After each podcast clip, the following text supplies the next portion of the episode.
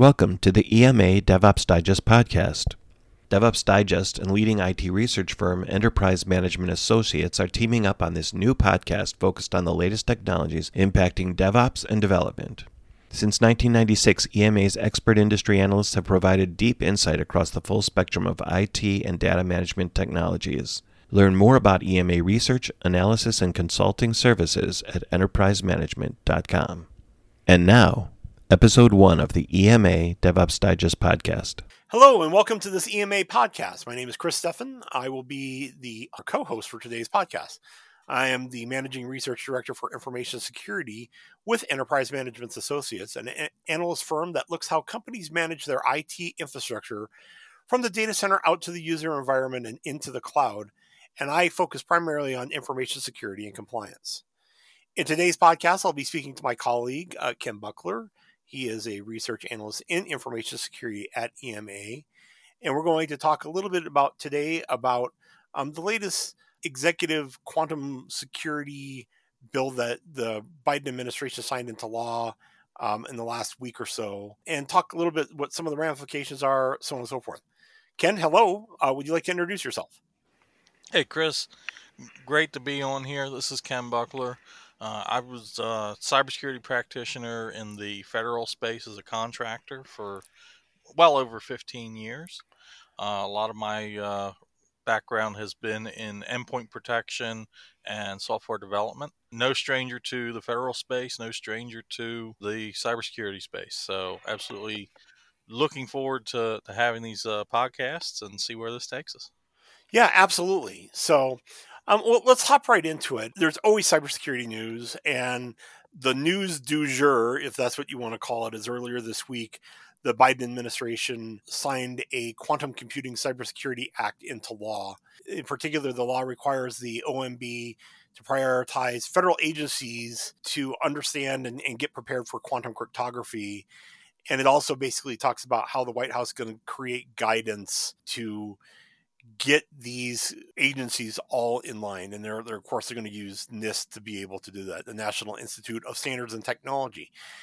Um, ken talk to me a little bit about why this is interesting and why this is newsworthy and important. So from a cybersecurity perspective quantum computing really creates a lot of challenges in that a lot of the, the encryption standards that we use today are going to be very quickly broken due to the speed at which quantum computing can process that information. Obviously, then we need to come up with new encryption algorithms that are resistant to quantum computing breaking the encryption through basically just attempts to crack it through brute force. And this is really a, a positive sign to me as far as hey, we're, we're actually looking towards the future. We're actually looking at this now before the quantum computing starts becoming mainstream instead of waiting until after the fact. So for for once we're actually ahead of the game. Yeah, heaven forbid that we be proactive with security, right? I mean, it's one of those things where I've been doing research on on quantum for quite some time. Uh, I, I've always found it to be interesting, and and you know, this year, um, several of the potential candidate algorithms were accepted and, and, being evaluated. I think three of them are owned by IBM, another one is owned by an outside entity. I think there was 24 different candidates when it was all said and done. But a point being, just like the the old AES competition and, and triple DES and so on and so forth. These are standards that evolve over time. I don't think that anybody is under any illusion that the first standard that is accepted or acknowledge is going to be the final standard. In fact, exactly the opposite of that. I, expect that it'll be, you know, depreciated within you know a matter of months if not years when it's all said and done but i think that you're right on when you're talking about getting ready the real question is is is this something that the average mom and pop shop should be getting ready for or is this something the government should be getting ready for or talk to me about what the realistic expectation should be for for companies to wanting to get ready for quantum and, and what does that really mean to them? Uh, let's look at, at you know quantum computing in its current state. Right now it's it's still very experimental. When actual quantum computers start coming out they're going to be extremely expensive. And we're talking you know, think about very early days of computing where only the, the most prestigious universities and the government and the some of the largest businesses could afford computers. I, I actually look at this as kind of a reset of the computing industry because now we're we're starting over with a completely new technology for computing that's going to really revolutionize the whole industry. So, do mom and pop shops need to worry about quantum computing right now? Probably not. Will they eventually? Sure, but that's going to be a lot further down the line than when we're going to have to worry about it from a government perspective or a large enterprise perspective. Uh, especially with the advances in cloud computing and shift towards cloud computing. Mom and pop shops are a lot more reliant on the cloud now. So I think that what's going to end up happening is a lot of these larger cloud providers uh, are going to adopt the quantum computing for their cloud computing. And then the mom and pop shops don't have to worry as much about it because most of that computing is going to be in the cloud anyways. Yeah, I, I, hear you there too. I I know that there's a number of big financial services institutions that are looking into quantum. I know that there's a lot of state actors, uh, different countries that are looking into quantum, not only for the speed reasons, but you know, in theory, once you have some level of quantum computing, and this is all theoretical, really, then you can start taking and breaking existing algorithms with relative ease. So we'll see how much of that really ends up playing out when it's all said and done. But I, I agree with your assessment there. I think that it really is just a, a matter of time before some of the bigger companies are really taking investing into it. But the small and medium sized companies, I think it's fine to take a wait and see, follow best security, hygiene, best practices, and implement when people have a better understanding of what it makes sense to implement. But to that end, you know, one of the other things that comes with this is trying to understand the build, trying to understand how email and current security efforts are being compromised and how that really takes and impacts the small and medium sized business. And I and I think that we can all agree that that business email compromise is a huge problem. Ransomware is a huge problem. Talk a little bit about how, you know, some of the current events that are going on in that regard and what companies need to take and do in regards to securing themselves today. If they don't need to be worried about quantum today, what should they be worrying about? And and I know that ransomware and email compromise, spear phishing, those are things that are all way up there on that list. Yeah. So so you know, and like I said, we're we're seeing a big shift towards cloud where everything is hosted in the cloud. Your data is hosted in the cloud. Your email is hosted in the cloud uh, your applications are hosted in the cloud. So, because of that, you still have the ransomware threat. You still have the threat of actors emailing you malicious links, malicious files. But really, what we're actually going to start seeing a lot more, I think, is going to be problems like uh, what uh, the USDA and FBI just announced uh, here a few days ago, and that's uh, business email compromises and that's either compromising legitimate email servers or spoofed emails in order to trick organizations into giving you either goods or money. You know, recently FBI and USDA released a, a joint cybersecurity advisory that attackers are now using business email compromise to fraudulently obtain food shipments.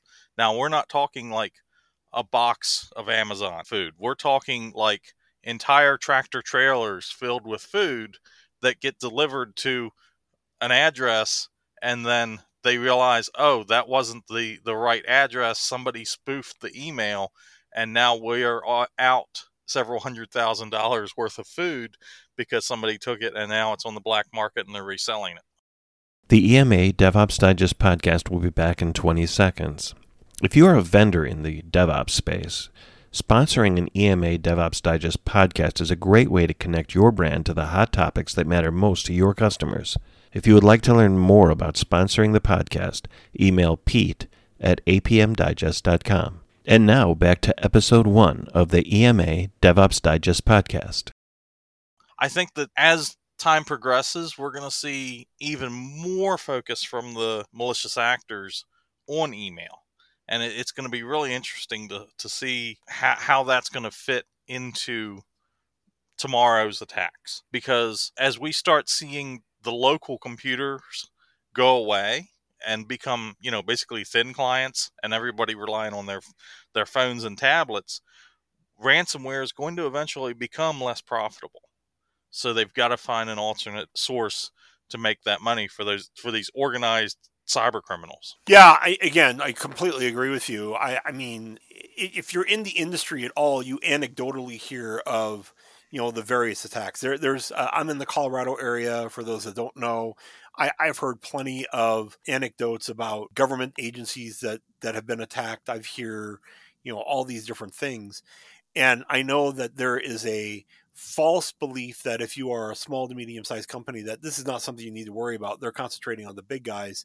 where really the opposite is true the yeah. the, the, the truth of the matter is is that the the low hanging fruit is in the small to medium sized companies and so that's where a lot of those efforts are actually being placed and so that's why it's really important to understand that best you know cybersecurity hygiene, what you can do to deal with some of these compromises, how, how, you can protect yourself, how you can protect your organization. Heck, we even here we've gotten even at EMA we've gotten spoofed before about people you know insinuating that they're the president of the company or what have you and yeah everybody here is luckily tech savvy enough and security savvy enough that kind of laugh it off and it's no big deal but the truth of the matter is is that you know they're taking a swing right they, they want to you know see if somebody will go buy gift cards and send them to Rwanda or wherever they're going to send them to. And we don't, but that doesn't mean that other companies aren't doing that. So again, it, it's something that really does hit every size business that there is out there.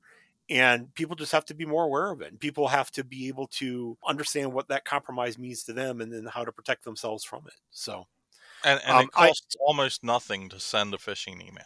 Well, yeah, and even if they get so again, let's just take the the small to medium sized business. They're, the reason that they're attacking small to medium sized businesses, even if they take and send out you know a hundred thousand emails and only get five responses, and out of those five responses, they only get a thousand dollars a piece. Well, that's still a great day's work for doing right. and spending nothing, you know.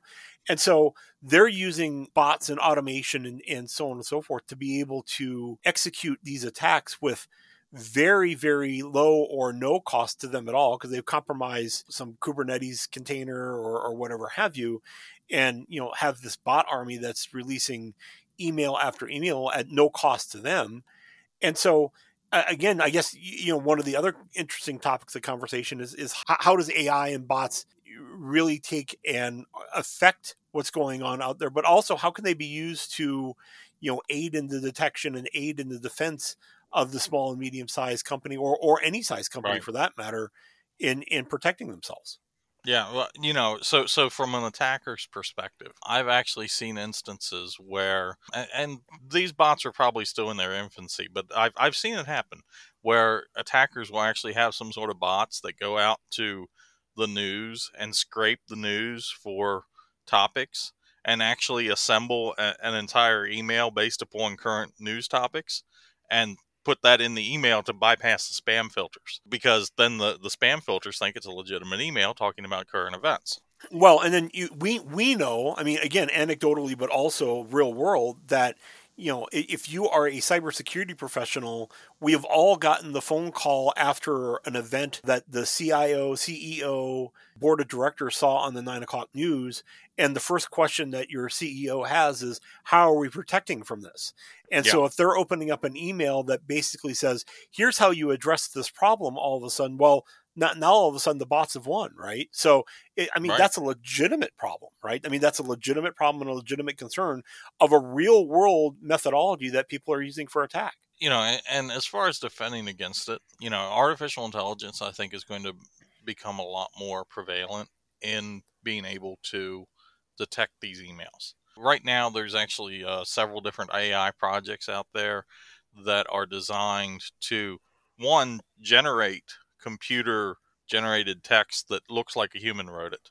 And then they write a second program that's designed to detect if a computer wrote text. So that kind of artificial intelligence is then going to become extremely prevalent, I think, in detecting these bot campaigns. Now, With that said, that's just the bot campaigns. You've still got to worry about the emails that have been composed by a human that are still malicious emails. Sometimes those emails don't even have payloads on them.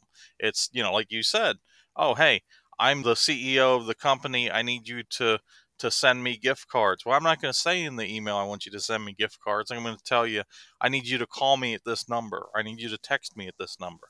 And now you're actually leaving the email part and you're actually having to worry about your security applying to the mobile phone texts and the mobile phone calls. And it's it just becomes such a tangled web that we're not going to be able to rely on a single solution in order to stop it all well, yeah. So then let's let's talk. You know, one last topic is I, I wanted to address a little bit about something you just brought up, which was you know the, the human element and, and security awareness in general. There's only so much that a bot can do. There's only so much that your frontline workers can do, security workers can do to protect everybody's everything.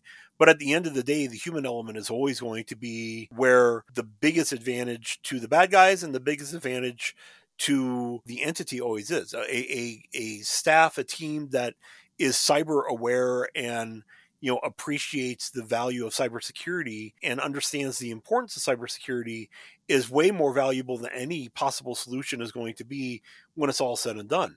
So talk to me a little bit about what you see as the future of cybersecurity awareness training and I know we all go through it. We've all seen the regulations that require it.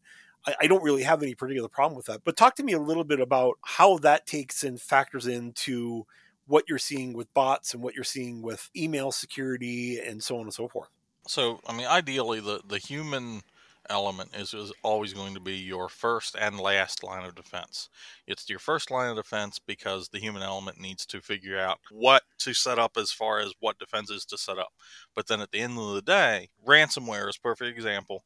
We recently did a research survey on ransomware. We found that about 70% of ransomware incidents started with a malicious email, either an email yeah. with a malicious link or a malicious attachment you need to be able to train the people to not click on that link, to not open up that attachment, because that is what compromises your network 70% of the time. So, really, we need to train people to be smarter. And now, of course, you can say that we can do the whole yearly security awareness training, but let's be honest, most of that training is just I'm going to keep clicking next until I get my certificate so that I'm done my training. And we need to abandon that approach. We need to start coming up with more comprehensive approaches. And we need to start having a method of analyzing, find out if people are actually understanding their training. You know, one of the organizations I used to work with, they actually would send out fake phishing email campaigns in order to determine which users were their weakest link. And then when the users would click on the email in their uh, phishing campaign, then they got a, a gentle uh, reminder that, hey, this was actually supposed to be a malicious email. Luckily, it was just a simulation. Here's some training that uh, you should take so that you can uh, be more aware in case this happens again in the future and it's a real attack. So I think that more than just a yearly training, I think that we need to have a lot more continuous integration of training into daily activities in order to address this threat. Yeah, I, I couldn't agree more. And I again, I, have never been wild about the idea of a point in time training. It should be continuous. It, you know, we'll, we'll come full circle and talk a little bit about current events a little bit. When there is a current event out there, it, it's the perfect opportunity as a security professional to get out in front of your employees, your team, and basically say, hey, here's this and as a reminder this is why clicking on these kind of links is bad and so on and so forth just keep that in mind. It doesn't have to be heavy handed one that i always right. really appreciated was like star wars day and how you know the empire you know the failures in information security led to the downfall of the empire and just a little bit more security awareness training and maybe they wouldn't have been quite so stupid right? And the rebels were able to win basically because the the empire didn't understand basic security awareness and basic security practices. So but I always I always take and share that ideas and, and those concepts that Star Wars Day on May the fourth, very simply because it's all over the news. People are talking about it, and it's just a cool tie-in. And doing those kind of tie-ins makes a lot of sense. Uh, any last words before we wrap up today, Ken? The biggest thing that I, I think we really need to take home on this is we need a lot more focus in the industry on the human element because at the end of the day tools still have flaws and we still need to rely on that human element in order to compensate yeah, and, and we're not done talking about this by any means. I, I know that we're going to do some more research on it this year. I, I'm certain that we'll probably take and have you know further podcasts in the future talking you know more in depth about the subject. So uh, stay tuned there. But uh, apart from that, I appreciate everybody's time today. Ken, thanks for joining me, and we will pick up potentially at sometime in the new year. And uh, again, thank you for joining the EMA podcast. Have a great day.